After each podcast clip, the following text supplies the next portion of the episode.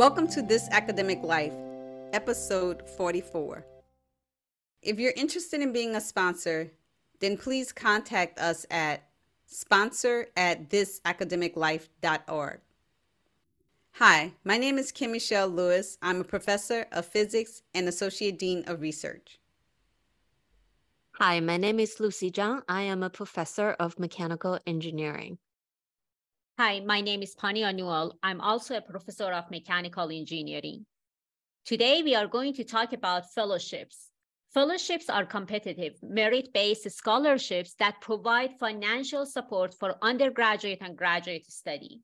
Many fellowships have deadlines between October and February, so we thought it might be useful to dedicate this episode to fellowships covering various questions that students may have while preparing their package or planning for the next cycle.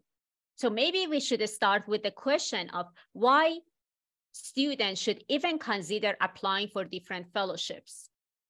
The first thing that came to my mind is funding, money. you need money to support your graduate study. I'm assuming we're focusing more on the graduate fellowships. Those typically can cover you financially that would uh, support your graduate studies for a few years perhaps most of your graduate years uh, while you're in grad school. And many of them that I know of cover the tuition as well as a living stipend. So that's a huge incentive to get that fellowship. It also gives you an opportunity to have a competitive edge over other graduate students who may be looking for similar research groups. So if you have a fellowship in hand and you want to join a specific research group in graduate school, it's much more lucrative, I guess, if the advisor selects you because then you are bringing in your own funding. And also freedom. Once you join a particular research lab or group with your own funding, you don't have to get stuck uh, with the something that's assigned by your advisor oftentimes because it's your own, you have some autonomy with exactly what you want to do if you have that idea. So money and power. Yep. How about different type of this graduate fellowships? Can you guys mention or list some of these prestigious fellowships? There's certainly DOD has one. I believe DOE has one too. I'm not sure. Yes, both the okay. Department of Defense and the Department of Energy have prestigious yeah. graduate fellowships. Right. And also, of course, National Science Foundation gives out graduate research fellowships. That's a huge program. And then there are a lot of private ones also. If I can share, when I was a grad student, the one I got a few, some are industrial donors they basically uh, sponsored portion of our research lab and it supported several students and i was one of the recipients. So that was more private donors i would say. And i've also gotten one from the engineering school when i entered grad school so that came with the entire package fellowship. And then I got another one that was very interesting. That was from GE. It's called the GE Faculty Intern Fellowship. And I applied for that one and I got it.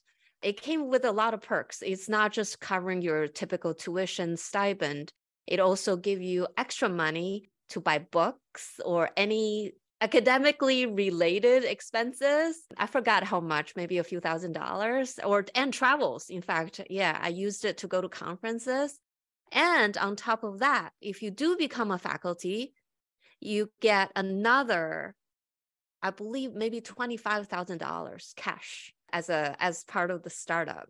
And so when i applied i had no idea i didn't want to become a faculty. I had no idea i was going to become one but I eventually did become one. So I got that money. I carry that that that money to my department and I put it as my startup fund. Wow, I never knew about that. Wow, that's so amazing. Does uh, that fellowship still exist? I don't think so. It was really a serendipitous finding. I think the department just somewhere, somehow, maybe the school send out an email and I happened to read it. I don't read all the emails that come into the inbox, but that one I actually read. And I said, wow, that looks interesting. Uh, why not give it a shot? So I did, and I got it. And so it was really nice. And the title itself, I mean, future faculty intern fellowship, just kind of give you that vibe. If you do actually aspire to be a faculty at some time, that is a great title that to put on your resume. There's also the Ford Predoctoral Fellowship. Uh, this fellowship has the advantage of actually supporting you beyond your graduate school because it offers a postdoctoral fellowship that you can apply for once you go into your postdoc position. So that's also a really good one. Yeah, I also heard about GEM fellowships that it's very prestigious and also it creates opportunity for the recipient to work at national labs, Department of Energy or Department of Defense, and also Hertz Fellowship. So these are the other ones that I have heard of. And I'm sure there are many, many more of these prestigious fellowships. So who should consider applying for these type of fellowships and what are the characteristics of a good candidate I think if you're eligible, you should apply. Why wasting that opportunity if it comes? So, but typically, uh, what I found is that if people, if the students have excellence or aspire to be reaching certain level in research or in teaching, whatever it is, and they want to kind of use this funding or fellowship opportunities to to carry out your goals and objectives in that particular arena then they should apply for it. But lucy you mentioned that if you are eligible so many of this, to my knowledge, especially the US based one, they have very strict requirements.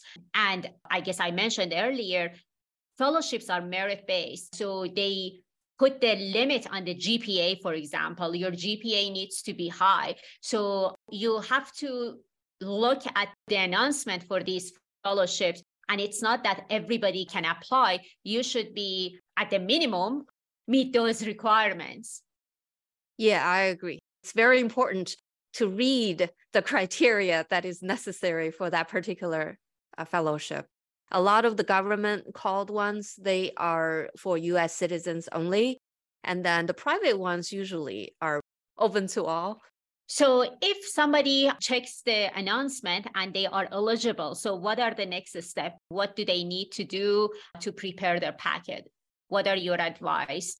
Well, now things have become a little bit more sophisticated in the sense that because it's become so competitive to get the Ford fellowships and the NSF graduate fellowships, etc., some of these foundations and government and government sponsors are now hosting seminars and webinars that allow prospective candidates to come and learn about the do's and don'ts, the timelines. You are able to ask specific questions. So I think this is great. And I think it also, but on the other hand, I also think it makes it even more stressful because now everybody has the same information. And now it's really on the candidate to really shine compared to the other candidates. So you really have to figure out what is going to stand out in my application from all the other candidates that were on the call. And sometimes these calls are 200 plus candidates that are on a line listening in, trying to figure out how they can have a competitive edge.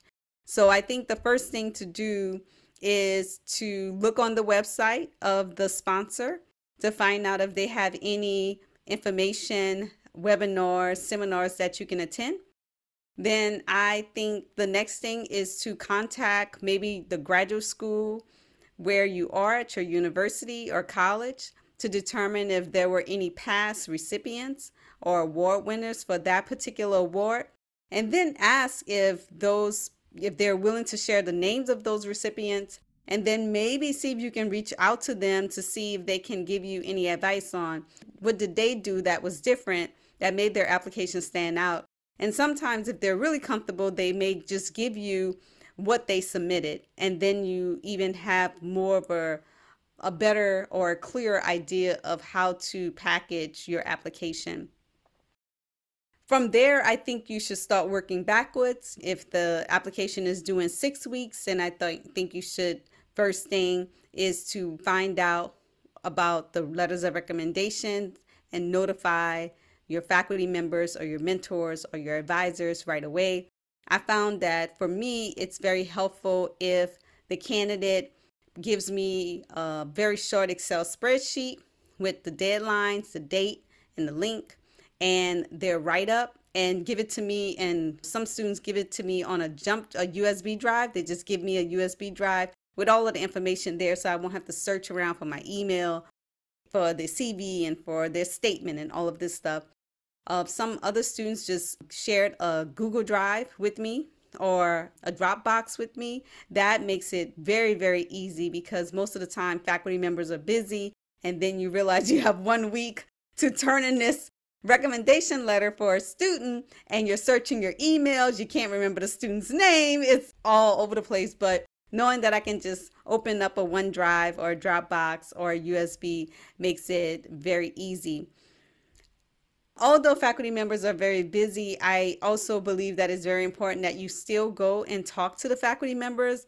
And I would try to do that during their office hours, his or her office hours, and not try to really make additional time to go and, and talk to them. If you go during the office hours and then you just tell them a little bit about yourself, why you're interested, what you're thinking about, and those very brief conversations actually remain in the subconscious, especially when you're writing a letter at the last minute and you say, Oh, I remember, you know, Pania came in and she told me that she always wanted to be a teacher and she was really passionate about it and this, that, and the other.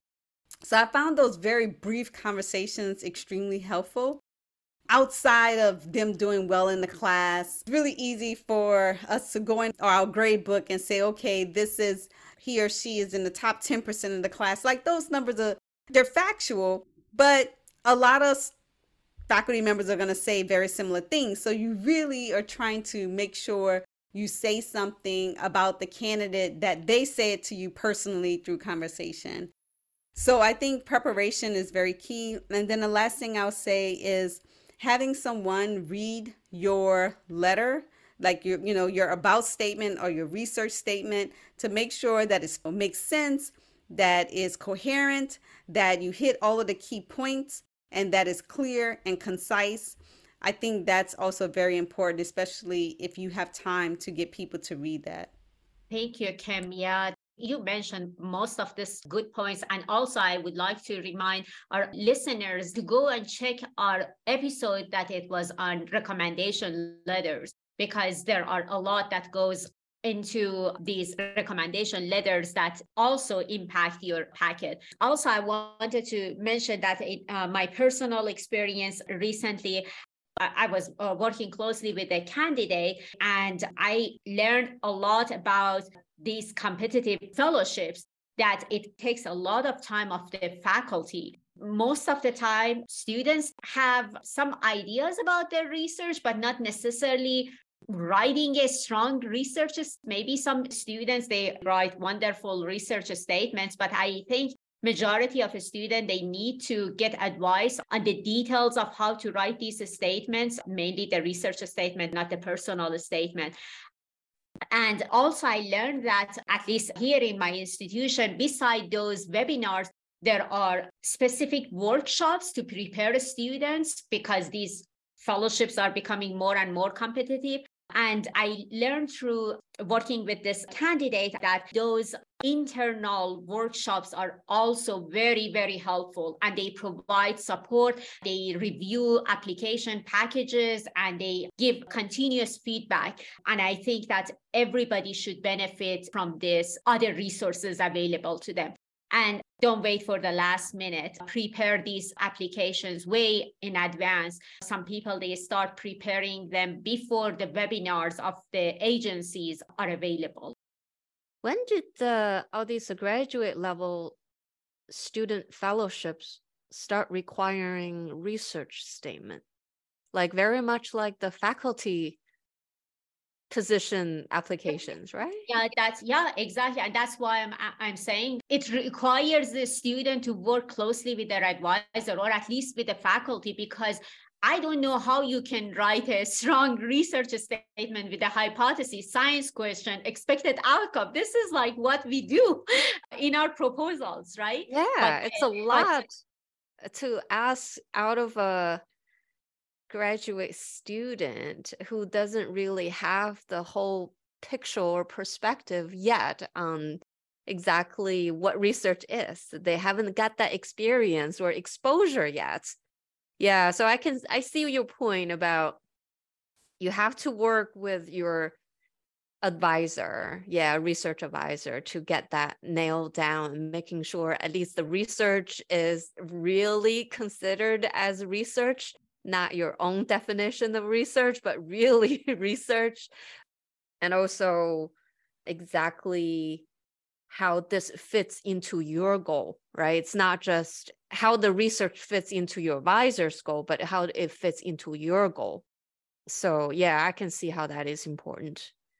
So, how is that different from personal statement?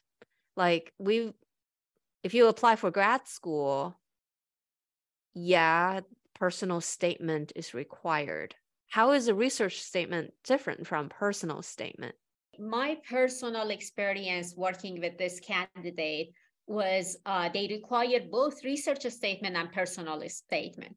Research statement basically you say that what you've done, what you are planning to do, why this work is important, what are the outcomes at the end of the day, and who should care, what are the broader impacts, what are the intellectual merit, know, personal statement is basically demonstrating the growth. What is your vision for where you came from, how you became interested in this topic, and where you are going with this, and then what you can do with this, why you are worthy of getting this fellowship. And that goes back to Kim's uh, comment that make this personal and make it something that it's you. That's the opportunity that you can show that why you you deserve it. You can just say maybe i'm the first generation in my family going for higher education or whatever is unique to you. What kind of things can the package highlight in order to stand out? Like what are some things that can when we work with students for example what can we do to help them to really highlight something that just so competitive. I feel like if you read them, I was never an evaluator, but I would think that they would all look very much the same. I'm guessing, except the research part where your research can be somewhat unique. But other than that, how do you make yours stand out? Are you referring to the personal statement? Just overall package. I would think everybody has good GPA eh, by the time they apply it because there is a minimum requirement. For me, I think personally to make it stand out is to show a track record of a commitment to do this, to obtain your ultimate goal, which is to get a PhD. You can show that track record or commitment through things you did prior to coming to graduate school I've seen people talk about their volunteer work to make them more well-rounded and to pair them for social economic impact of the things they're doing in engineering or in in the physical sciences, right? I've read cases where people talk about their tutoring experiences and how that led to them wanting to become a professor or an instructor, etc. So I think building on some very sincere personal connections are most helpful. I also think the integration of both the personal statement and the research, making sure that they connect. So if you say you always wanted to be a professor in your personal statement, then your research should reflect that you want to do some type of teaching during your fellowship experience to enhance that. So I think having the integration and a very sincere personal connection will allow your application to stand out. Yeah, and also Lucy, I've been in some of these panels for some specific agencies, not for all of the those prestigious ones that we mentioned. I think that people they look at the entire packet. It's not just necessarily the research or the personal statement or GPA. These days, actually, people are kind of questioning if somebody's just proudly talking about being a 4.0 GPA that would question whether their personality is a good fit to become the future leader in, in the community. So there is people they look at the entire packet and then also diversity is becoming very important. Most agencies they are trying to diversify their recipients and sometimes it's kind of difficult to talk about personal experiences in the personal statements but some people they feel comfortable. I do remember that once I was reading a personal statement that it touched me a lot and it was about this person that they struggle struggled with addictions and but managed to overcome that and become one of the best students in the entire school and then having this clear goal how to help with people following that path. To me it was very different than oh look at me i'm a 4.0 gpa but you know it requires I don't know, people, they feel like sharing this. Some people, they don't feel getting out of their comfort zone and write this in their statements so but my point is every packet kind of becomes different when there are these personal touches. But if you say for engineering saying that yeah i always like to break things and build things those are very boring and they don't get much attention even if their gpa is 4.0 and they have the best research statement. Yeah that's a good point. I would also like to point out sometimes just uh list of items that are on the student CV uh, may not represent the full picture of a person. It doesn't explicitly say your character and how it builds you. It's just a, a line item. The reason I say that is because there are certainly a lot of students who have access to these potentially early research opportunities. But there are also a lot of students who never have that opportunity before the application. Once they get into it, they might be fantastic student researcher or future stars in our community. But because they never had access doesn't mean that they were not good, right? It doesn't mean that they're less qualified. I think that's where that personal statement really needs to come out. And I think you had a very good point that this is not just for top students that they always had access to best resources. I think one of our messages of this podcast is look for these opportunities. Many, as I said, I never knew about these uh, type of things dude, when I was a grad student. Mm, just network, talk with other people. If you meet the requirements, just go for it. Thank you, Lucy and Kim, for a great discussion. I hope the graduate students who have been thinking about applying to these fellowships have found this episode useful. Thank you so much for listening. We hope you enjoyed this conversation. You can follow us on Facebook and listen to our latest episodes on iTunes, Spotify, Amazon Music, or Google Podcasts. If you're interested in being a sponsor, then please contact us at sponsor at thisacademiclife.org. Join us next time for the good, the bad, and the ugly of this academic life.